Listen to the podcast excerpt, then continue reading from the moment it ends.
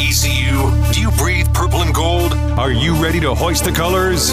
Now, time for the most in-depth look at the world of E C U athletics. Welcome in to Hoist the Colors with your host, Stephen Igoe on ninety-four point three The Game. Watch the show live on Facebook and at ninety-four three the game dot com.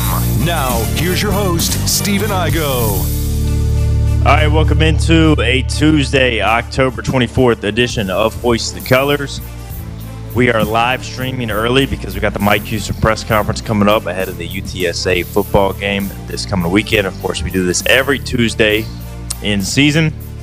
So we're live on YouTube, live on Facebook, live on Twitter slash X, and maybe some other random social media site I'm unaware of that Philip Pilkington, our producer, has found a way to live stream us on. We've got Joey Football joining us. He is in studio. I am. I am at the home studio because I sound like crap. I just realized it listening to myself. Um, but the good news is, guys, I can still broadcast with you due to technology and not risk infecting you. So the whole Igoe household is under the weather. It's a major struggle, but we're here.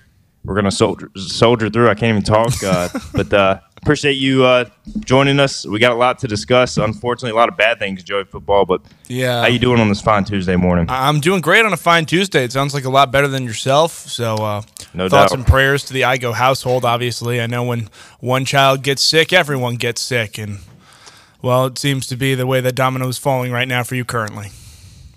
That's how it's going. I have to. I have to make a decision. We got the press conference coming up. Do I want to show up and just, like, stay away from everybody, distance, and, like, ask a question? Yeah, like, I gotta, I gotta decide between now. We got about two hours till the press conference begins. I do have some questions I want to ask, so maybe I'll just pass them along to you, Joey Football, and I'll, I'll let Mike Houston yell at you instead of me. Hey, wouldn't be the first time, won't be the last. That's fair enough. We got Philip Pilkington as well, and uh, we might get into the fact that I believe I am back at five hundred on picks after this past weekend overall.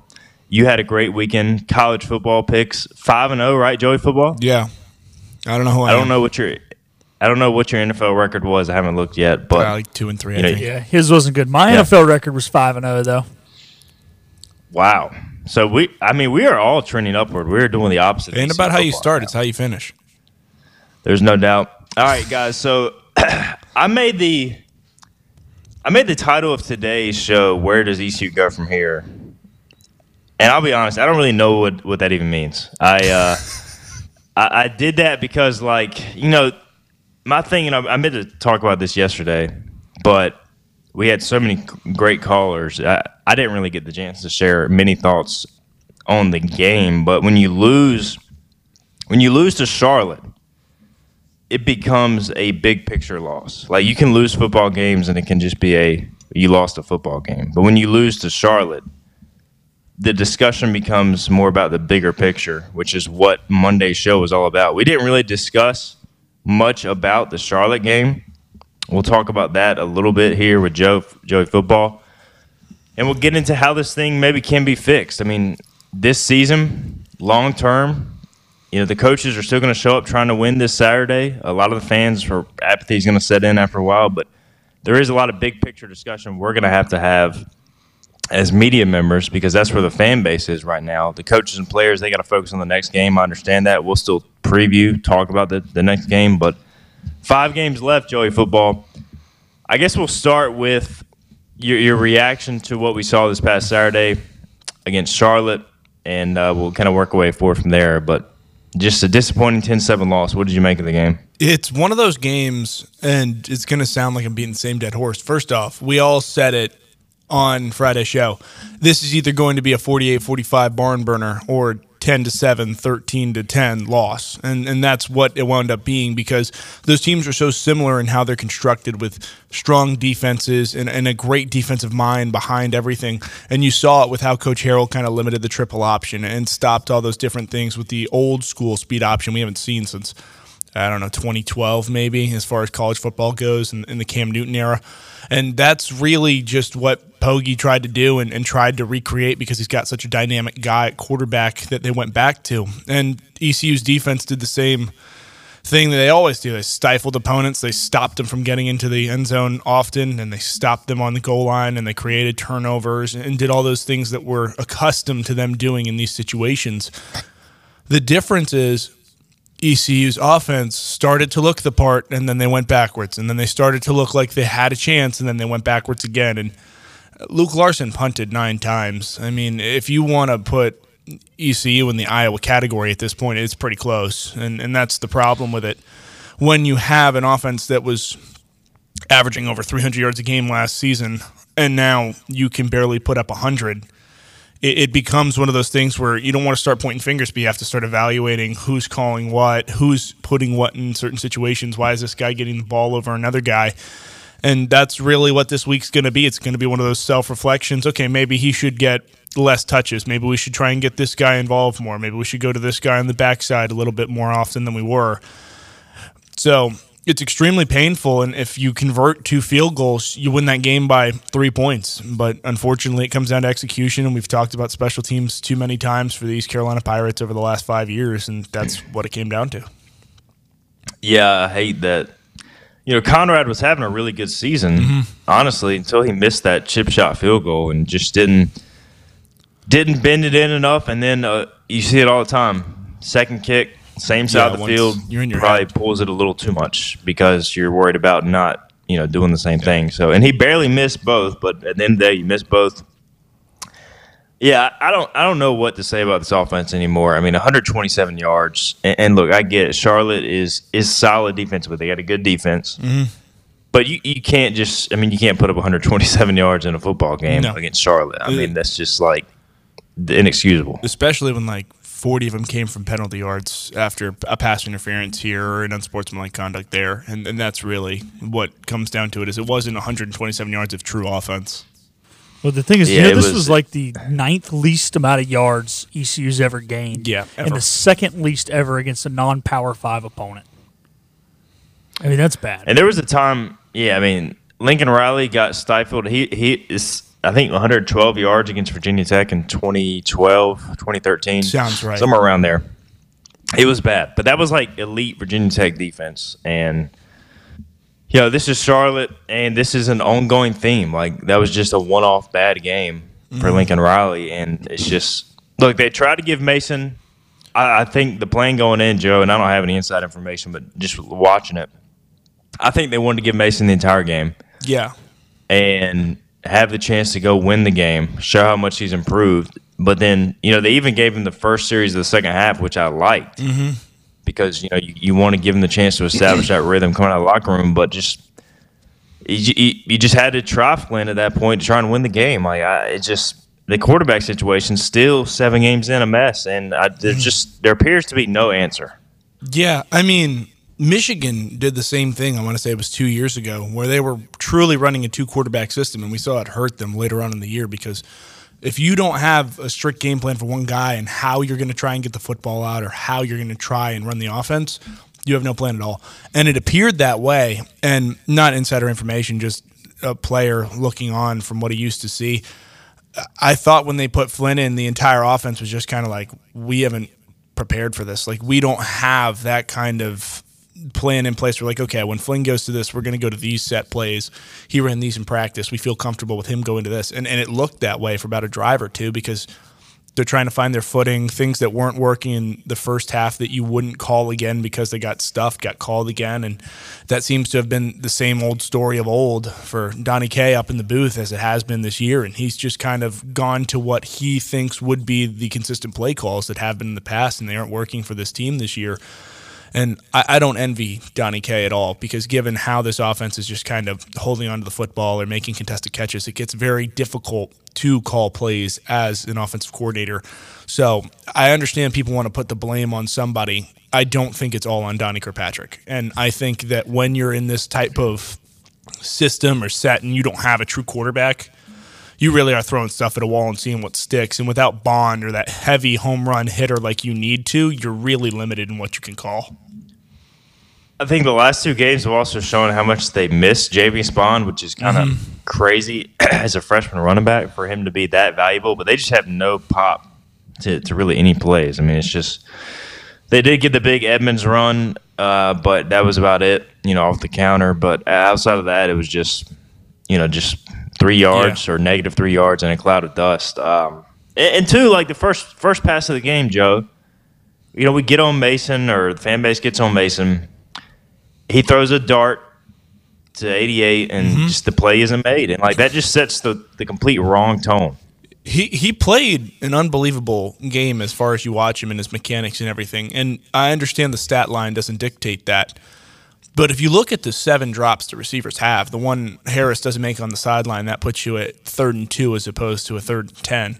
The one on the first play of the game with Hatfield, where if he takes the catch down, it's a fifteen-yard gain and puts you in positive kind of yards to start the things off and get you into a rhythm.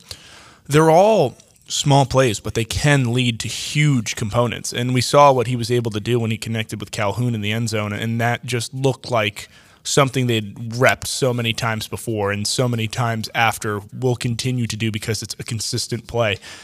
When you don't make catches, your quarterback gets scared. He tries to make plays. He goes into hero ball mode. And when you go into hero ball mode, you're going to lose. And unfortunately for Mason Garcia, he's had to go into hero ball mode the whole year. So everybody's watching from the outside looking in is like, wow, Garcia doesn't have it. He can't do it. But at the end of the day, if nobody's open and you pull it and you run for fifteen yards every play, at some point they're going to go to Q B spy and limit you, and you lose three yards and now you're backed up on the sticks and nobody's open. How do you get out of that situation? So it's a difficult thing to look at, and I don't know if it's luck or coincidence or, or whatnot, but all of a sudden Flynn comes in and now receivers are catching again.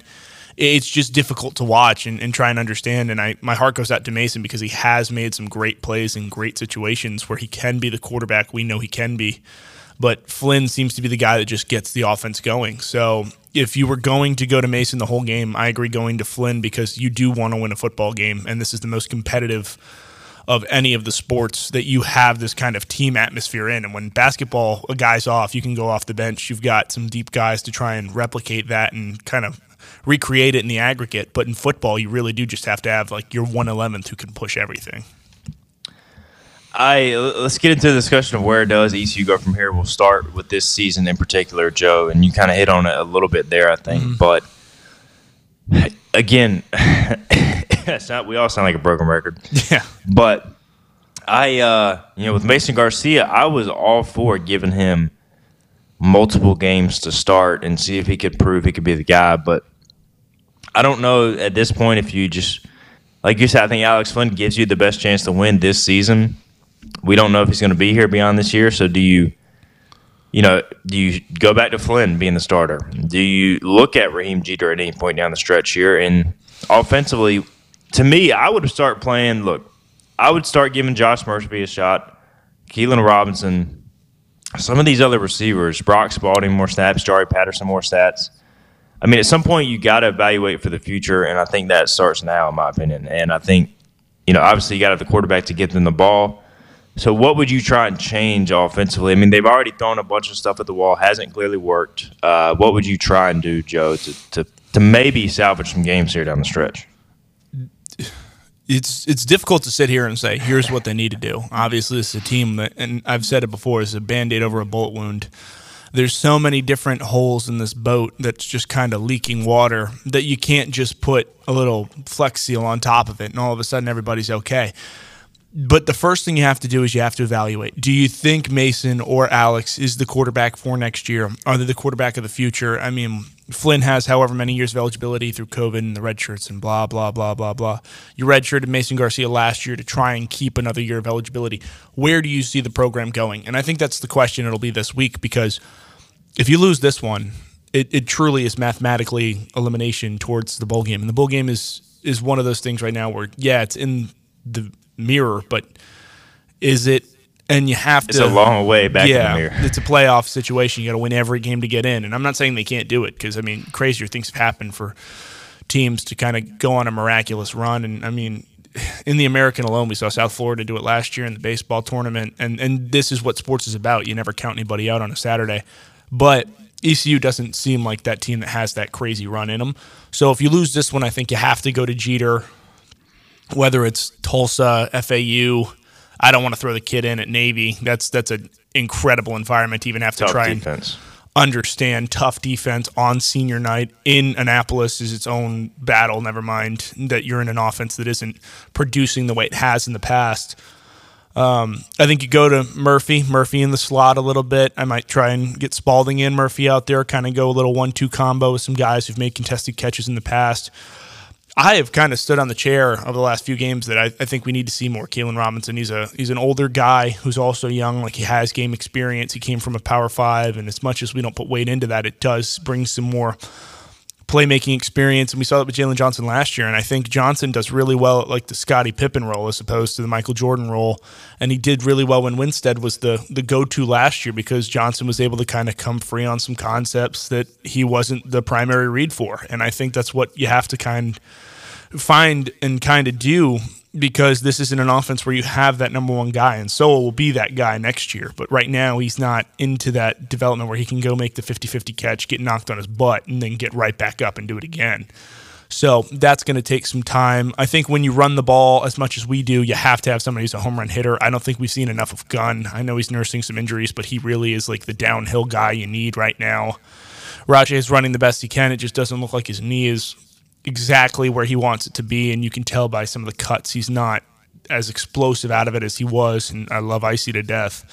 Uh, Camaro's been a pleasant surprise, so try to get him some more touches and, and do some more things also. And then the defense is fine. Defense is young. They'll be fine. Sam Danko's going to be a monster. We've seen him in sp- sparing issues and situations, but like he'll be he'll be fine. He'll replace Jeremy just fine. There'll be no fall off from that. So, Joe, I do have a question to build off mm-hmm. that, though. You brought up, we were talking about it before the show, but I kind of want you to talk about it on air. Right. Where that bowl game is still possible. Mm-hmm. If you're a coach, you have to have the mindset of best-case scenario. You know, you have to you have to put your team in the place to succeed. So all these changes you were talking about, do you think it's more likely we see them next week if we lose this week than seeing them this week coming up? Because the coaches still have to have the same mindset of – yeah. We obviously, they didn't make any changes on the bye week. They didn't make any changes on the long week coming out of Thursday night game. Hey, you know what? We've we've committed to these guys, this play caller, all this stuff. Now you've got to ride it out to at least you're eliminated from bowl contention. Is that fair to say, or is that kind of oh, you know, spitballing? No, it's that's absolutely what you do. Because at the end of the day, you got to think about this. And I know people always want to talk about how much money Mike Houston's making and the investment the university's made and blah, blah, blah. Mike Houston's in a pressure cooker. His entire livelihood is based on if he can get eighteen to twenty-two-year-old kids to play football and win games on a Saturday for fifty thousand fans who would rather put his head on a spike than to give him his comeuppance. And that's really what it comes down to. So you treat every game from here on out like it's a playoff game. And all these guys talk about wanting to be pros and put in these situations. This this is how you act like a pro. Win this game, win the next game, win that game, win and you're in. And you've got to kind of treat the season like the playoffs from here on out. If you lose one, yeah, you still have more football to play, but it's not for what you thought it was going to be. And for a team that had such high expectations this year as far as everybody picking where they'd finish in the conference and predicting bowl games preseason, you, you want to go out on a good note. So if you lose this weekend, yeah, you start to try and see what you got a little bit, look towards next year because this season's not what you thought it was going to be. But you still treat every game from here on out. If you win next week, the next week after that, same thing. It's a playoff game. You want to win this at whatever cost it is to try and run five together and get to six wins. And E C U is an eighteen-point dog at U T S A, so it's going to be tough starting this Saturday. But, hey, crazier things have happened. All right, let's get a break in. We'll come back. We will answer any questions we got on YouTube. We got some comments coming in. We'll, we will also get into some of the big-picture stuff. You know, long-term, how does E C U football get this ship fixed? And we'll talk about that on the other side. This is Hoist the Colors on a Tuesday. We'll be right back. Everything you need to know in the world of E C U athletics. This is Hoist the Colors with Stephen Igoe on ninety-four point three The Game. All right, welcome back into the show. Tuesday, October twenty-fourth. We are live streaming early. We are also live on ninety-four point three The Game and twelve o'clock hour as always. Joey Football is with us. Philip Pilkington is back in the studio. Kind of the theme of today's show is where does E C U go from here after a pretty crushing loss to Charlotte, ten to seven, one hundred twenty-seven yards of offense. Still feels like I'm living in a nightmare. I mean, I don't – look, I, I feel for the coaches and players. And, Joe, you know these guys firsthand. You've been in that locker room. And I'm sure you, you know, I don't want you to like give away any secrets here, but like right. you text with them, I'm sure, and like try to check on them. So how do you feel like they're they're kind of doing right now as far as uh, you know, trying to stay in a positive mindset and continue to try and turn the season around? I mean, that you said it, you're the best, and I, I don't want to name guys, but like a, a couple of the yeah, yeah. older senior leadership guys reached out to me and were just like, hey, you know, we're, we're in a difficult spot, but we're trying to be positive. And they told me, and it was a very nice compliment, and I don't like to brag about myself. Maybe so like, you always kept it so upbeat and so positive. Like, what are some things we can do to try and like keep guys up? And I was like, you got to be loose. I mean, so much of this game is spent in like a hyper focus and, and trying to be that guy and that dog, as most people try to refer to it. And I know your best friend, Coach Prime, loves to use that word, Igoe. So when you do that and you try and hyper focus and do too much, you just wind up playing a little tight, a little strict. You're, you're not loose, and especially defense, like you can't play that way. You got to have a little aggression to you, a little, a little fun to it. And offense, I wanted I want to tell the people something, and I, I hope nobody gets offended when I say it. Offense and defense are completely different in your mindset. Like, the way it was always described to me was defense is like heavy metal rock music. You're headbanging in the mosh pit. And then you switch over to offense. It's like classical music. You're listening to Bach, Mozart, little Beethoven. Like, you're just doing all these little light and delicate things that are finesse games. And, and you want to be physical in the run game, obviously, but like it's much more of a finesse and light touch as opposed to the physicality of defense. So it's two very different sides of the coin that these guys are trying to try and keep each other up from with two very different ways of life, so to speak. Like, Jeremy Lewis is hitting somebody in the face every single play, and he came from tight end, so he'll tell you firsthand it's a complete drop-off from what you were doing when, okay, you might block like two times on this drive, or you might go hit this guy in the head to kind of counter this, but it's it's a completely different thing. So their mindsets are different and what they want to be. Like, defense wants to cause as much chaos as possible and create as much kind of noise as possible. And then offense wants to be calm and, and try and stay in their mindset and their wheelhouse and not do too much. So I just told them, like, be positive, be loose, as hard as it is to try and do that with all these things hanging over your head. But you just want to say, be the same guy as you were week one that you are now. Like, nothing's changed. I understand your record's not what you want it to be, but it's still football. It's still a game. Just play the way you know you can play. Therapist Joey Football. There he is. Go ahead. His take on, uh, I'm listening. It will, we'll add another uh, another nickname to you. All right, let's look at the comment section. Josh says, well, this is fun, L O L. Uh, Thanks, I don't Josh. know where E C U football is, he says, he, but it needs to go back to play calling school. So, I mean, uh, look, I asked Coach Houston after the loss to Charlotte, you guys have tried a lot offensively. Do you look at the play caller at this point, Donnie Kirkpatrick, and make a change there midseason? He said, we're not looking for anybody to blame, but it's on me to make the best decisions for the program.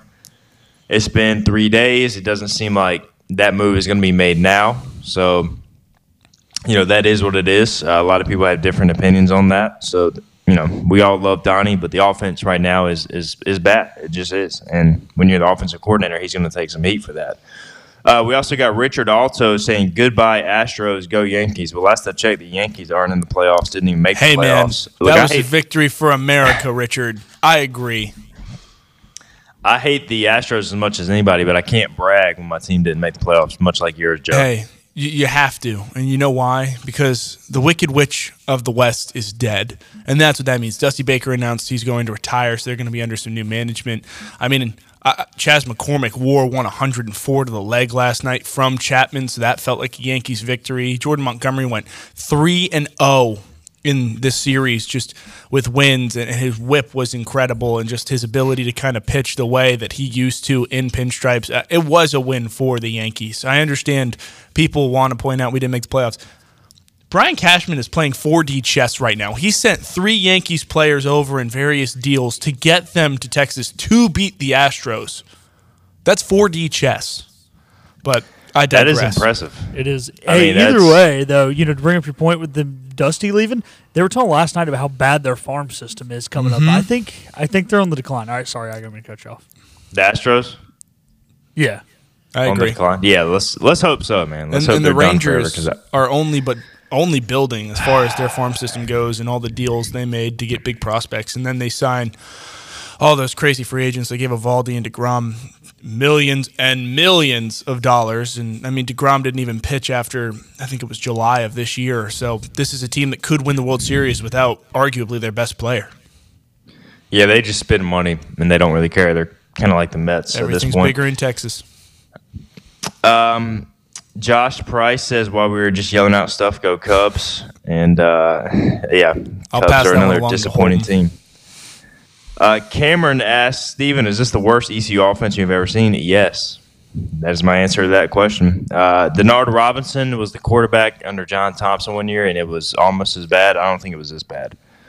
Uh, Michael Jones wants to know, Joe, is is Coach Houston as stubborn in the locker room as he is in public? So people have this perception of Coach Houston that he, like, I guess isn't willing to accept blame and always talks about executing better with the players and all that, given how he, he talks at press conferences.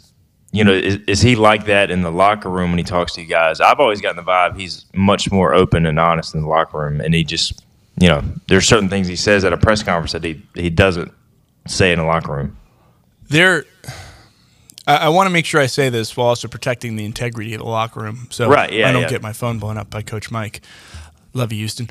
Uh, there have been times where, like, tough games, I mean, you, you lose a close one, or there was two or three defensive busts that were, like, huge. We've been ripped. Like, Sunday you come in and you're watching defense as a unit, and all of a sudden he grabs the clicker and he's like, that tackle's missed, that tackle's missed, that tackle's missed. And that's that old school way of coaching, and we've heard Saban and Belichick always do that in their team meetings, and that's what separates them, and even Kirby Smart in some instances has also done it from reports. And that's that's what you want to do. You want accountability in your program. You want to make sure that you are telling the guys that I expect more from you because I know what you can do.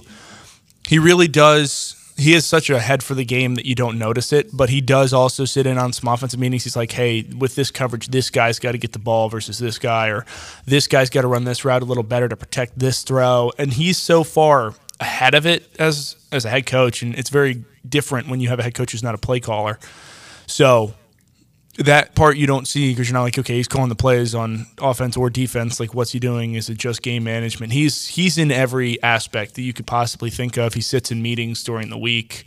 He's in scout team meetings at some points, just kind of like, okay, this guy runs this route a little more like this when they're in this coverage, and we need to replicate that. So he is so ahead of it with the players and in the locker room. He's not going to be one of those guys who's like, I can't believe this guy dropped this pass to lose us the game. That's not who he is. He's the first person to take blame, and he says that we win as a team, we lose as a team, and he's going to protect everybody's best interest. He's never going to go up to a podium and be like, yeah, he should have made that throw, or he should have dropped that, or he shouldn't have dropped that.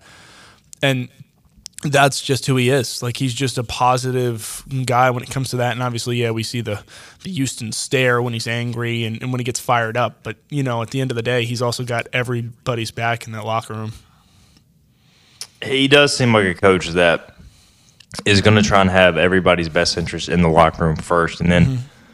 you know, the outside, and I said it yesterday, I think there are some things he says at the podium that he could handle better for the fan base. And I know he's trying to protect the locker room at the same time. I guess there's a balance there you have to find, which yeah. isn't an easy balance. No, it's because, yeah, I mean, it's, it's and especially when you're losing games, Joe. Mm-hmm. Nobody wants to hear what you say to begin with, and then when you do talk, they're going to find something wrong with it and pick on that. I mean, that's just how it is. Uh, Jerry says, I think we as a fan base need to hear some passion from Coach Houston that this is unacceptable. He's talking about the, I guess, the you know, loss to Charlotte, the one and six start. We'll see what he says today. He's got his press conference coming up at eleven thirty. All right, let's get into the discussion of long-term. Where does E C U go from here? And this is, look, I mean, there's still five games left. We addressed that earlier. So still football to be played. This is just us talking going forward. I, you know, for me, Joe, I, I, I like Coach Houston's culture. Mm-hmm. I like his mindset.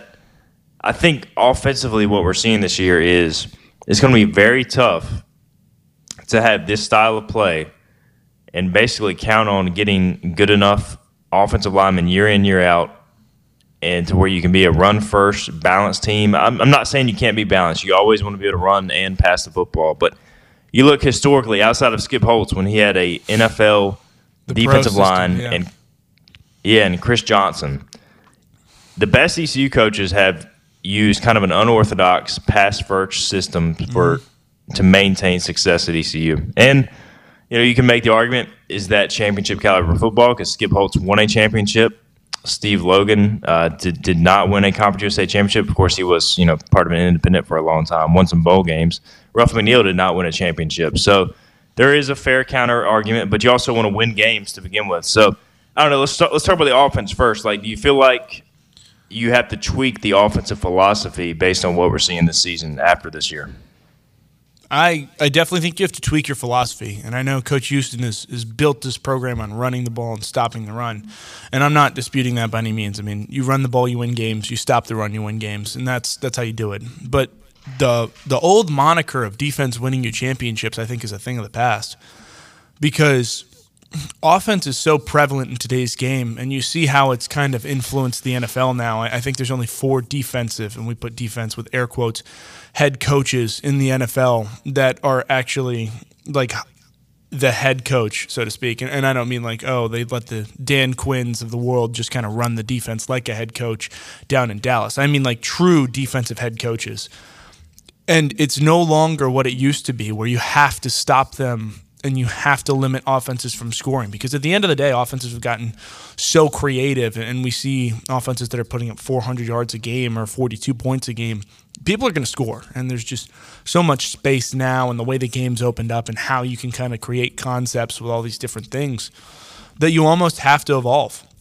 I don't want to say you go pass first by any means, but a true spread as opposed to kind of the hybrid West Coast thing we're doing might yield a little more result. I'm not saying you have to go full air raid, even though you should always go full air raid. Shout out Mike Leach, may he rest in peace. But that's what you need to do. You have all these receivers. You you claim so much that you have these dynamic playmakers and Jari Patterson and Brock Spalding, and then you've got Chase Sowell, who's going to be a monster in about six months' time from now, and Big John gets him in the weight room and he gets him good. And then all of a sudden, like you, you're a completely different team with a, a departure from what you were, and you kind of hand over, I don't want to say play calling, but some play concepts to some of the younger guys who have some different influences on the staff. And I, I do unfortunately think, and it hurts me to say, I think there might be a change in play caller towards the end of the season. I, I don't know if Donnie Kirkpatrick is let go from the staff. They might still keep him around offensive coordinator as a quarterback's coach in one of those roles. But I do think somebody else will call the plays next year. That's where my heart leans to, and it's difficult to say because I love Coach Kirkpatrick, and he gave me a lot of opportunity when I moved to tight end and really just kind of stood by me and understood everything I was going through in a transition in a position I'd never played before. But it's one of those things where you'd lean and you'd sit back and go, well, it's got to be easier than you'd think on paper, but it's not. And play calling is an art, and a lot of people can't do it. And we've seen some people kind of flounder when they try to do it, that they were supposed to be this guy in certain situations. But there's another large asterisk to this team, and that's if Blake Harrell sticks around.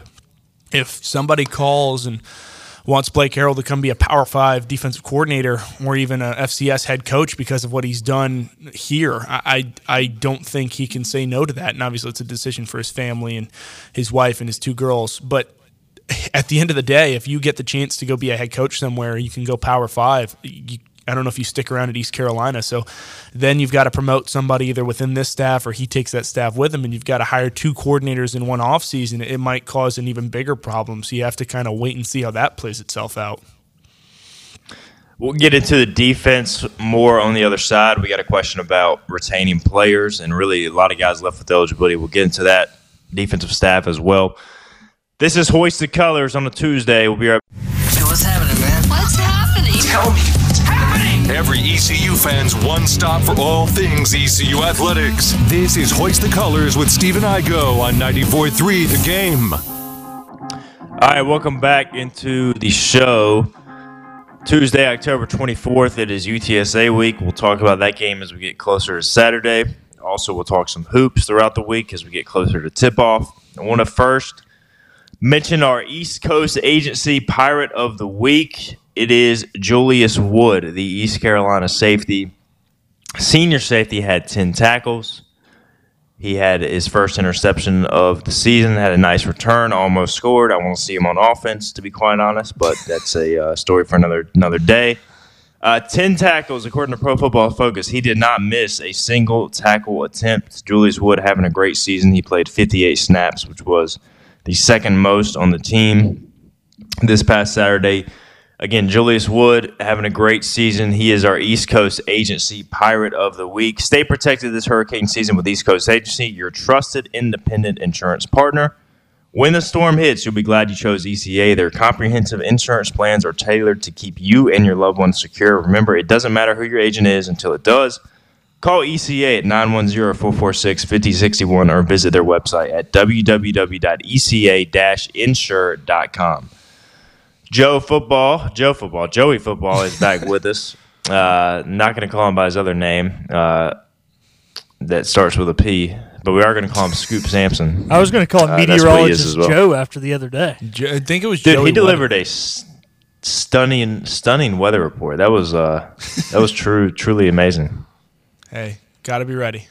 Knees bent. Nice job on the pregame show, guys, as always. Oh, thank um, you. Julius Wood, he's having a heck of a year, Joe, and, and you know I think he's got a shot to play at the next level. Oh, one hundred percent. I mean, when he came in, we were all kind of like, okay, like we got another JUCO guy. Is he going to kind of play out the way we think he is? And my God, Julius Wood is, I'll say it, he's the best safety I've ever played with. And I've played with some good guys. I mean, D J Ford was unbelievable with his length and the way he kind of cover. And Tegan Wilkes, one of the hardest-hitting guys I know. I mean, I've been hit by him a couple times, and they still kind of hurt a little bit in the ribcage when it rattles a bit. But Julius Wood just covers the alley so well, and that's what so many teams are looking for these days, are those kind of hybrid guys who can play down in the box as well as play back and kind of cover. And, I, I mean, like Deion Sanders used to say, like, oh, twenty percent of the world is covered by land, the other's covered by me. I mean, Julius Wood might be in that category. There aren't many people that can outrun him or, or kind of do anything to confuse him because he's so cerebral in his understanding of the game and concepts. And Trip Weaver's done an unbelievable job at just coaching him up and, and kind of creating him into the player he's been and, and just letting him blossom in this defensive system. And Coach Harrell's done a great job also kind of letting him blitz some and run free as a pass rusher and, and just kind of get some hits and create chaos. And that's I can't speak enough about his ability to kind of just take over a game. And that's very rare to say about a safety, but he really does. I mean, he stops plays here. He limits what you can do outside. He limits what you can do when you want to go to the pass. And then we saw it last week. He stopped the option completely. He started just hitting number four, and all of a sudden the pitch was no longer there, or it was a forward pass or out of bounds, and that's what you have to do. You just have to strike fear into the heart of the opponent when they run the option, and that's what Julius Wood does. Unfortunately, Julius Wood is in his last year of eligibility, so this will be his final season yeah. at E C U. Jeremy Lewis the same way. Really, outside of that, you got Jack Powers as well. Mm. Outside of that, Joe, you got a lot of young talent on this defense, and we see different guys step up every week. You got a lot of old talent that has eligibility remaining as well, basically right. The whole defensive line. Thick Poppy, great name, asked, realistically, how many defensive players do you think we can retain? He says out of the eleven starters, only two are seniors. So I, I made the point yesterday. This is a big key for me going into the offseason. You're going to have to fix the offense. That much is clear. If you can retain the defense, we talked about Blake Carroll earlier. You do have Trip Weaver on staff who could step into the D C role, mm-hmm. you know, given his background under under Harrell and the fact he's kind of he was going to be the D C at Western Carolina before coming here. Yeah. But from a player perspective, Joe, how – you know, what's your vibe on these guys? I mean, there are other there are going to be N I L opportunities. We saw it with uh, guys in the past, but this this group seems pretty tight knit. So, what's kind of your gut, and, and how important will it be to trying to keep those guys here? It's extremely important to keep them here. So that's that's first and foremost. If you can keep this defensive unit together, and I say unit because it really is like four deep at this point, where you just have guys coming off the bench who can fill in, and there's no drop off. If you can keep them together, you're going to be just fine. But that it comes to a point where it gets difficult to try and predict it because if Coach Harrell leaves, some guys might want to follow him. Some guys might want to try and seek other opportunity at a higher level. I mean, there's there's so many different variables, and we haven't finished the season out yet, and now N I L is its own thing. And we saw how Latrell Scott and Coach Foster just kind of left in the middle of the night, and I don't mean that in a rude way. Like, it was just kind of unexpected how they took the jobs at higher positions, and And then all of a sudden there's turnover at that spot because some guys want to transfer out because they were playing for other coaches and, and so on and so forth. But the problem with this defense is you can't predict it because they are so closely knit. And you brought that up. This D-line has been together since they came in, in in twenty twenty. And then Lampley gets added last year and Mims gets added last year. And these are guys who now are just part of the bond of the D-line. And, and they're so tightly knit that they, they are never not together. I mean, you will never find Dante or Deontay Johnson and Xavier McIver separate, or Elijah Morris for that matter, and Surad Ware. And like the four of them, that core four really are just like always together. And then Lampley and Mims are always with each other, and they're always with that group. And then any anytime you're kind of in that D-line room, like you're just so close. And me and uh, D'Angelo McKinney are still in the group chat with them, and we're not there anymore, but you're still so close with those guys just because of how Coach Tesh has kind of built that room. And that's another factor also is these position coaches. If they decide to go off and, and seek other opportunity, do you retain that room? And that's when you have a team like this, and not just by record, but when you have talent like this, it's very difficult to retain all of it. And I don't want to say you're not going to, but depending, it's so dependent on if Harrell leaves. If Harrell leaves, then you're going to start to see some dominoes fall, and it's very hard to retain your staff when you hire somebody new. And the same thing goes for offense. I mean, if you get rid of the top guy, usually all the trickle down is his guys all the way down to the offensive analysts. So somebody's getting brought in the top, and it trickles all the way down. It's very rare that you see a defensive coordinator leave and one guy gets promoted and everybody sticks around. So that's the other part you can't predict is based on other coaches leaving, because if Roy Tesh leaves, who's to say all the D tackles stay because they love Coach Tesh? And I love Coach Tesh. He's a very close friend, and he's been there for me throughout the end of football and just always checking on me, and that's just the kind of connection he has with people. So if he leaves, do they follow? Do they stay and stick around because they want to play for the new guy coming in? You can't predict that part.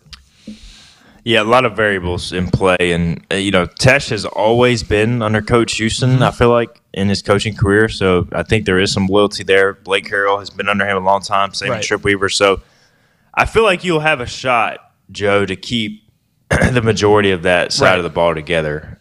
But there's always variables, mm-hmm. and you can never predict it. But I think it's a, I think it's a fair discussion.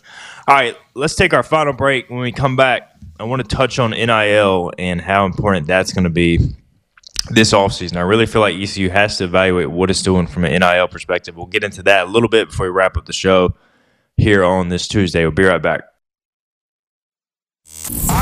Back to Hoist the Colors with Stephen Igoe. Drink up, me hearty Joe-ho. On ninety-four three, The Game. All right, we're back here on this Tuesday. We got Joey Football, Philip Pilkington producing. Got a few minutes left, so we'll dive right into this topic quickly. N I L is ever-changing. It's only been a few years.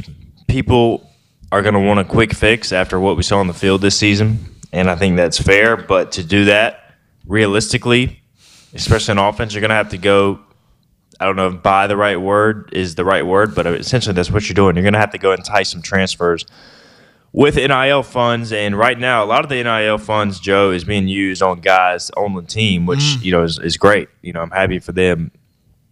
First off, E C U Pirate Nation need to get behind N I L, quit beating around the bush, do what you can to support the guys so there's more funds to use and help E C U win. But how important do you think establishing an N I L presence for transfers is going to be a key to maybe getting that quick fix?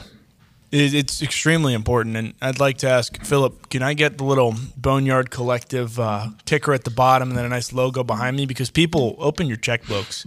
If you want the quick fix, you do need to entice guys who are fighting against these new programs. And, I mean, you don't want to use Rice, but Rice is a private institution with a lot of money.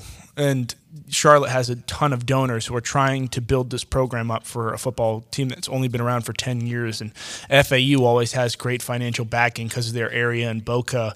North Texas has long been one of those teams that just kind of sneakily sneaks up on people and just creates that kind of, I guess, uh, mismatch, if you want to say it, in the conference with what they have in their market.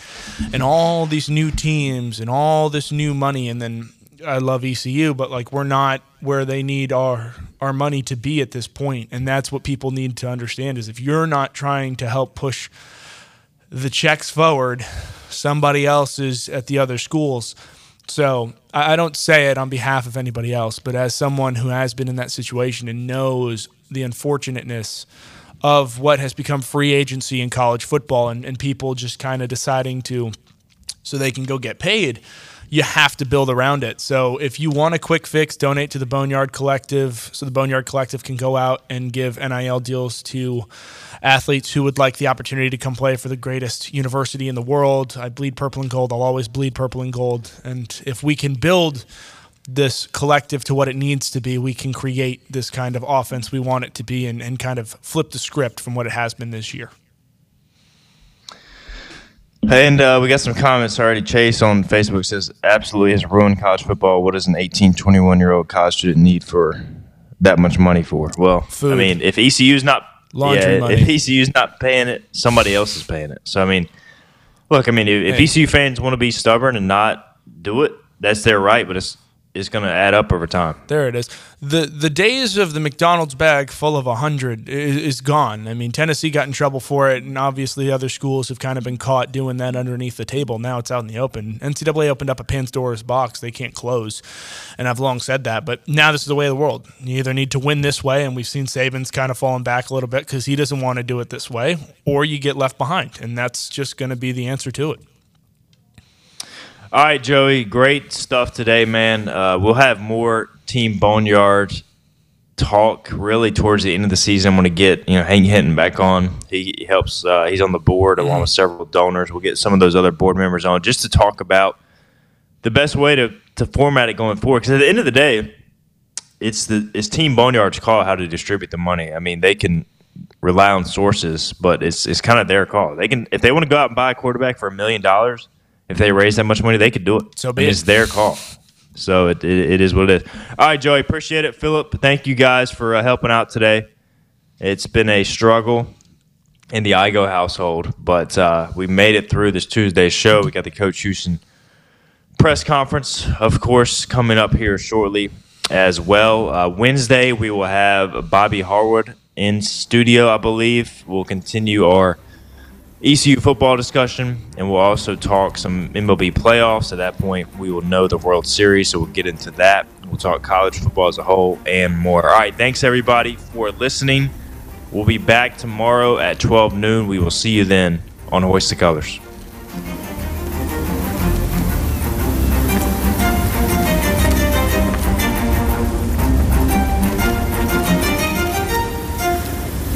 This has been Hoist the Colors with your host, Stephen Igoe. Tune in weekdays at noon for all things E C U sports. Get a recap of the show at ninety-four three the game dot com, on Twitter, Facebook, or anywhere you get your podcasts. We're back tomorrow with more of Hoist the Colors on ninety-four three The Game.